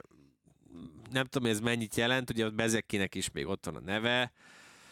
Hát Bastianininek viszont már nyilván ez egy hosszabb kiadás, tehát neki ideje lenne visszatérni, mondjuk Bezekivel ellentétben, de hát nincsen egyszerű helyzetben tényleg azért a, a Ducati ilyen szempontból. Ö, ugye náluk is szerintem még azt meg lehetne oldani, hogy mondjuk akkor most ezt a hétvégét kihagyják, ilyen szempontból, és akkor ö, nem megy senki bányája mellett, de hát ez nem egyszerű, az biztos. Tehát amikor 8 motorod van, akkor ilyen problémák láthatjuk, hogy előfordulnak, hogy ha mindenki kidől róla, akkor, akkor sokkal-sokkal kevesebb, és- azért lássuk be, hogy a, az elmúlt hétvégét is nagyon ö, sok szempontból átírta az, hogy nem volt ott Alex Márquez, meg Luca Marini, ö, tehát hogy azért ők kiestek onnan az elejéből, és ez pedig a esős, flag to versenyen azért Alex Márquezre egy két forintot felraktam volna, de de láthatjuk, hogy ezek át tudják írni az erőviszonyokat, úgyhogy meglátjuk, hogy mondjuk Bastini, vagy ha Piro nincsen, akkor nem fog szerintem alapvetően hiányozni, vagy nem fog feltűnni a hiánya, és ha gonosz akarok lenni, akkor azt mondanám, hogy Enea Bastianin is nem ö, fog nagyon hiányozni, hogyha abban a formában tér vissza, amiben láthattuk az idény előző Pont ezt részében akartam mondani. de lehet, hogy ő megpróbálja ugye megmenteni a gyári Ducati sülését, hogy Igen. akkor kiüti Mártint valami jó helyről, vagy nem tudom, a rajtnál. Hát ne azzal nem fogja. Igen, tehát, hogy jobbat nem tudok. Hát azzal dehogy nem. De hát pont, hogy nem, azzal hát menti hátul, meg. hátulról úgy Hát a- megtorpedózza a teljes hát mezőnyt. Az nagyon jó lesz a Ducati Hát ha, figyelj, ha kiüti, tényleg. ha kiüti Mártint, Ú, de nagyon jó, hogy ilyen, tehát megint bazd meg a hülyeségbe belemegyünk. A, a minden, Persze. Tehát, hogy röviden, ha kiüti Mártint, ezzel Bagnaia elveszi, nyer. Bagnaia nyer, igen, és elveszi a világbajnoki címet ezzel, érted Mártintól, hát akkor biztos, hogy nem fogják kicserélni. Uh, Na, tehát érted, ez az én összeesküvés elméletem, de fasság nyilván. Tehát ez, ez olyan, mint hogy zárkó alatt letekerték most a Ducatit, és azért megy szarul. Tehát, hogy lényegtelen. figyelj, majd a Mártin alatt is letekerik. Így Ja, van. ú, tényleg ezt a... Ú, Igen, na jó, ugye pont, hagyjuk, ez, menjünk be, tovább. pont ezt beszéltük, Dávid, hogy milyen oltári szerencse, hogy Japánban megjavult az a rohadt szenzor ott a Igen. Motorjában, mert hogyha ott ez nem működik, vagy megmondják, hogy figyelj, nem mehetsz, akkor biztos, hogy elkezdődik már most ez a hülyeség, hogy Ducati direkt a Martinnak kibaszott, hogy ezért legyen. Jó, de sok lesz még ebből az idei évben. Hát meg majd még jövőre is, de amúgy... amúgy Majd a egy- Márkez alatt fogják letekerni Ja, a igen. motort az első öt verseny. Igen, Így, így, az így, egész így. évben. A Bastianinivel kapcsolatban csak annyit, amit Geri mondott, azt akartam pont felhozni, hogy neki azért ez egy nagyon fontos ö, dolog lenne, hogy visszatérjen és megmutassa végre magát, hogy tényleg képes az De a mit- rohadt de- de figyelj, de mutat? mit- de tehát mit hogyha, mutat? ha nem tudja megmutatni, akkor viszont megint el lehet gondolkodni azon, Szerintem amiről már egyébként beszéltünk ideális esetben nem kérdés. Szerintem Jelen pillanatban. Várjál, nem, tehát azzal jobban jár, ha vissza, ha, ha vissz, vagy ro- rosszabbul jár, ha visszatér, és úgy szar, mint ha azt mondja, hogy á, mi nagyon fáj. Ja, Érted? de értem, értem, de hogyha százszerzalékos állapotban van jelen pillanatban, és Hát, de így szerint- mondja ezt, az meg egy gyáva dolog. Hát jó, van, hogy, hogy szokták ezt mondani, hogy a, a Szégyen a futás, de hasznos. így, így, köszönöm szépen. Hát, Mondjuk a Dávid oldaláról megélt, hogy Jáva népnek nincs hazája, tehát hogy Nézd És meg, akkor egy-egy. nézd meg, nézd meg. Jól van, menjünk tovább inkább. aki viszont ég. bátor, az Alex Márquez, aki a bordatörései után megpróbál szintén motorra ülni. A háromszoros bordatörésre azért ez nagyon kemény lesz. Ó, kegyetlen, az fáj. És akkor arról még nem beszéltünk, hogy ugye, hogy ez a bordatörés, ez ugye szintén az egyik legfájdalmasabb sérülések egyike, Igen. mert Igen. minden egyes levegővételnél fáj. Igen. Na most, hogyha megnézzük, hogy milyen időjárás várja majd a mezőnyt, Nem, már megint. igen, mert olyan forróság lesz, olyan Ja, páratartalommal, hogy mindenki attól koldul, Hát és hát nagyjából megnézted? indiai Aha. forróság lesz majd. Hát az marha jó, pláne, Tehát, hogy a péntekre a nyak- 37 fok, szombatra hu- 38, és vasárnapra 38, csapadék esélye pedig hát nagyon-nagyon elenyésző. Mártin imádni fogja. Hát Aha. figyelj, ez mondjuk Mártinnak nem jó. Márténak nem, mert meg fog pusztulni szerencsétlen. De, de ez, ez, ez, ettől függetlenül is, tehát ez, ez kegyetlen lesz. Pláne, hogyha még megkapják ezt a sok törmeléket az arcukba menet közben, mint amiről beszéltünk, hogy kavics, nem tudjuk, hogy milyen az aszfalt állapot. Most már jó, hát ezt megcsinálták. reméljük, hogy Akkor jó, Ugye és- újra és ne- aszfaltozták. Hát ezt én értem, csak hogy nem tűnik föl valami esetleg menet közben az időjárás miatt, ami ilyen extrém ott folyamatosan. Szóval én nagyon kíváncsi vagyok, hogy ez milyen lesz, de az, hogy nem lesz kellemes, az rohadt biztos, mert amúgy, amúgy nagyon érdekes, hogy ebben az évben nem csak két, hanem négy keréken is most olvastunk már olyanokat, hogy majd meg halnak a versenyzők, mikor leszállnak a motorról, és nem azért, mert nem tudnak inni, vagy nincs hűtő mellé, vagy ilyesmi, egyszerűen meg, megpusztulnak a melegbe, olyan Mondjuk van teszem hozzá, nagyon egyszerű, Katarban nem ilyenkor kell Forma egyet rendezni, és akkor nincsenek ilyen gondok. Hát igen, jó. Tehát nem véletlenül ugye a MotoGP is ugye úgy jár, ahogy igen, hogy már. van, van általában ugye évelején, vagy most ugye év végén, de hát nyilván a Formula 1-ben ezt nem sikerült így átgondolni. De- Na mindegy. Igen, de a GP-ben is azért most láthattuk ezt az indiait, ami nyilván láthattuk, hogy mennyire dögmeleg volt és rohasztó, és majd megpusztultak. És hát most is itt is ugyanez lesz majd a helyzet. Azért az- kíváncsi vagyok, hogy ez meg, ez, ez meg, ez meg, tehát ezért, amit beszéltünk más szempontból ugyan, de egy túlélő verseny lesz. Most ebből a szempontból is kiderült, hogy egy túlélő verseny hétvége lesz. Sprinttel. Fú, te jó lesz. lehet ez egy újabb India abból a szempontból, ahol feltámad majd a Honda és a Yamaha? Ugye a Hondának egész jó szériája van, hogyha megnézzük az előző két verseny hétvégét, a Yamaháról ez már nem feltétlen mondható el. Ugye ez egy, hát nem tudom, újnak azért már nem lehet mondani ezt a pályát, mert a versenyzők ugye teszteltek is, tavaly nagy díj is volt itt, úgyhogy ismerik valamilyen szinten a vonalvezetést, mondjuk ilyen körülmények között még nem mentek, de ettől függetlenül szerintem ez inkább abba a sormintába fog majd tartozni, ahol a Yamaha-nak és a Hondának nem nagyon osztanak lapot. Szerintem nem. Nem? Én, én valamiért azt érzem, hogy hiába, tehát én értem, amit mondasz, igazad van, hogy jártunk itt, meg, meg, meg rendeztek itt egy darab versenyt, de hogy akkor még nem, tehát akkor még Quartararo ott volt egyértelműen az elejében. Tehát, hogy az tényleg nem, az nem, nem, nem tükrözte az erőviszonyokat. Én számítok rá, hogy itt is lesznek meglepetések, és Márquez és például Quartararo is erős tud majd lenni.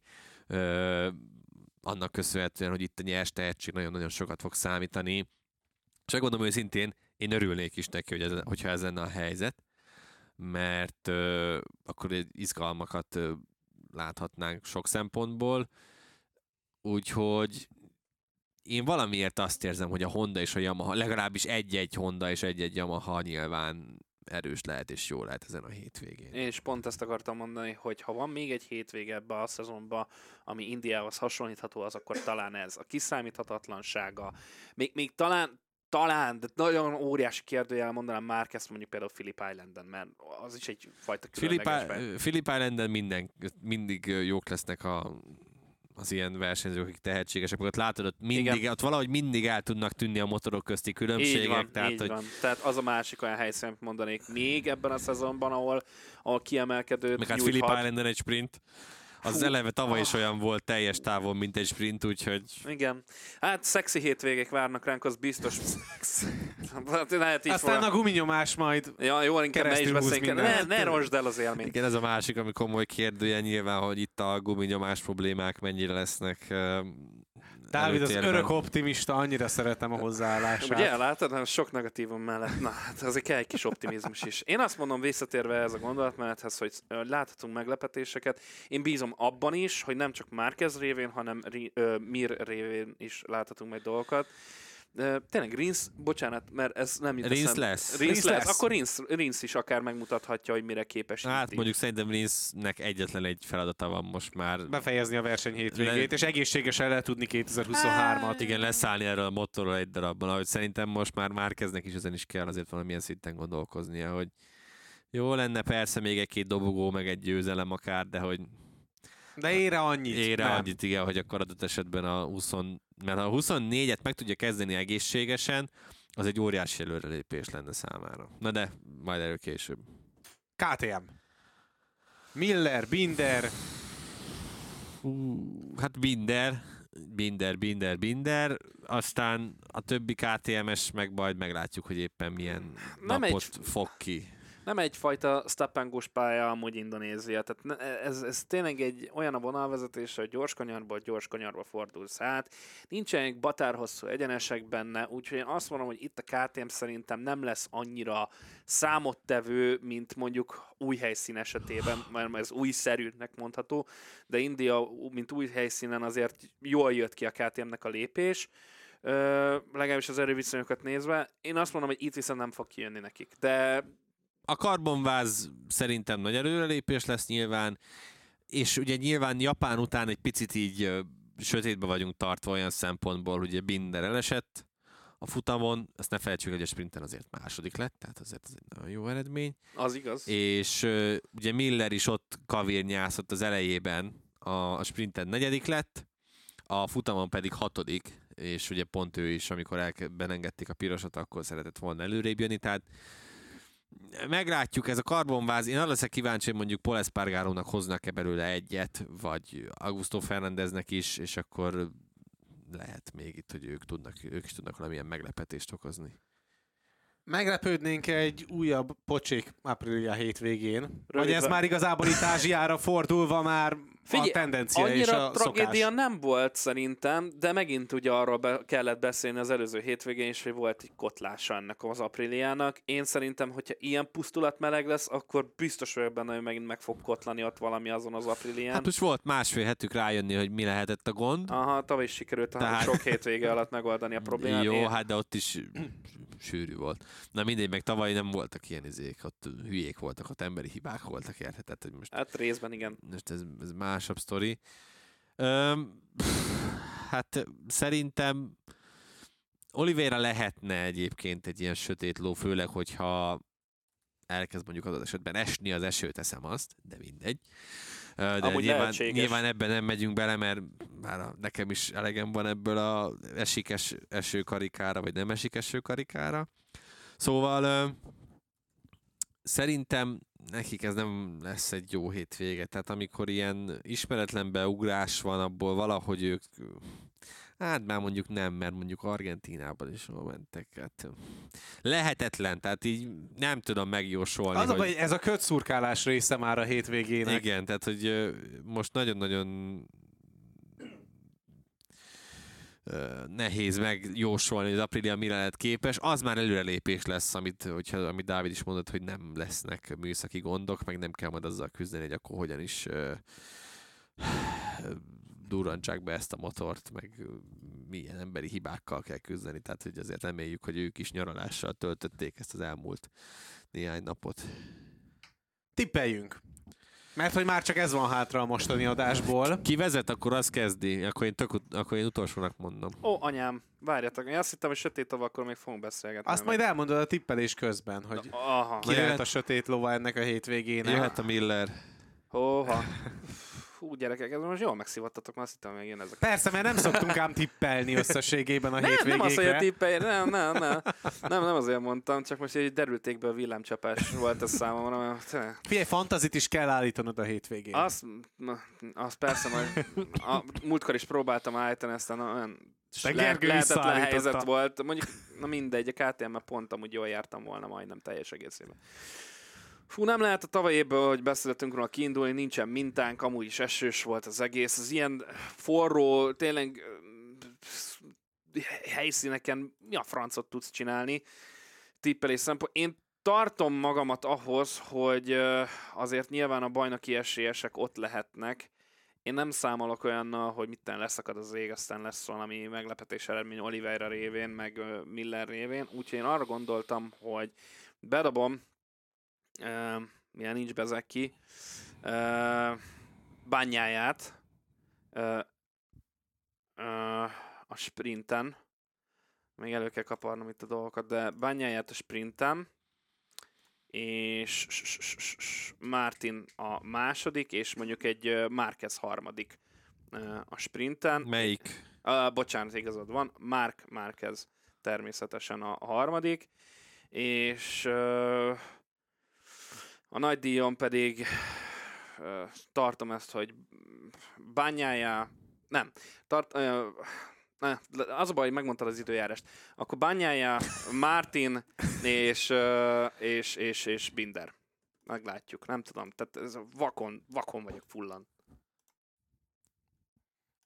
Azt hiszem én vagyok a második, ugye? Azt jól Igen. Amúgy- rakom össze, amú- meg amúgy jól emlékszem. Te voltál a, a, az első már, a emlékezetem nem csal. Hát de- voltam első, de aztán visszaestem. Mm, És bele dörgöli az orra alá, érted? Így, hogy te voltál, de most már én vagyok, szít ki. ez- igen, Na hol, hol vagy fantaziban? Na, hol vagy? Na. És, na, a fantazit azt hagyjuk egyelőre szerintem. Na, haladjuk. De, Na, de akkor igen. várjál csak annyi, hogy egy momentumot kérek, csak De aztán el tudom. Azt nézd meg, hogy jó helyre írkálja egyébként, mert az általában nem szokott neki De sikerülni. hogy, hogy ne sikerül, ne viccelj már. Na, akkor Isti, na, Az a Gergő. tudom, az a Gergő. Csak az a baj, hogy nagyon lassú a technika itt jelen pillanatban. Na, Persze. itt vagy. De tényleg? Na, Még a már. technika hibája. Na mondjad, volt időt gondolkodni, meg nem. Volt. Jaj, mert aztán itt ez a nagy agonizálás, ez inkább volt agonizálás, mint gondolkodás. Na, Martin nyeri a sprintet, Banyaja a második, és Binder a harmadik. A nagy díjon pedig Banyaja jobban bírja a meleget, Mark Marquez kettő, és Martin három. Mm, ez igen. Hát akkor hasonlóképpen gondolkodunk ezek szerint. Jó, oké. Jó, én mondok egy a sprintre egy Binder, Banyája, Mark Marquez-t. Hmm.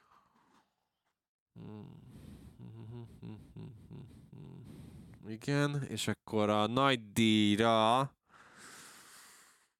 Na, hát megint ez a hat meleg mi? Ugye, látod, hogy ezt nem tudod, megint más mondasz. Ott hogy, hogy volt? Ugye a, Dögmelegben? Nem lett volna dobogon ugye a Mártin, hogyha a Quartararo megelőzi. Ú, tényleg a Quartararo is ott van még. Baszki. Amúgy tényleg jó volt a, uh, tavaly, is. tavaly. Uh-huh. Jó, de és esőben. Jó, bányája nyeri a, a, a, a futamot. Ó, édes Istenem. Szívem szerint bemondanám nyilván a Bezekkit, de hogy én attól félek, hogy ő tényleg vagy el se fog utazni, tehát ezért jó, amikor itt kedden, lehet, hogy ezt a tippelős részt hogy mindig át kéne tenni ilyen csütörtökre, mondjuk már mindegy. De hát akkor meg nem vicces, hogy tudjuk szivatni a másikat. Na ez az, Milyen hülye itt- volt, mert hogy felvétel van róla. Ezt Jó, tehát Banyel nyer.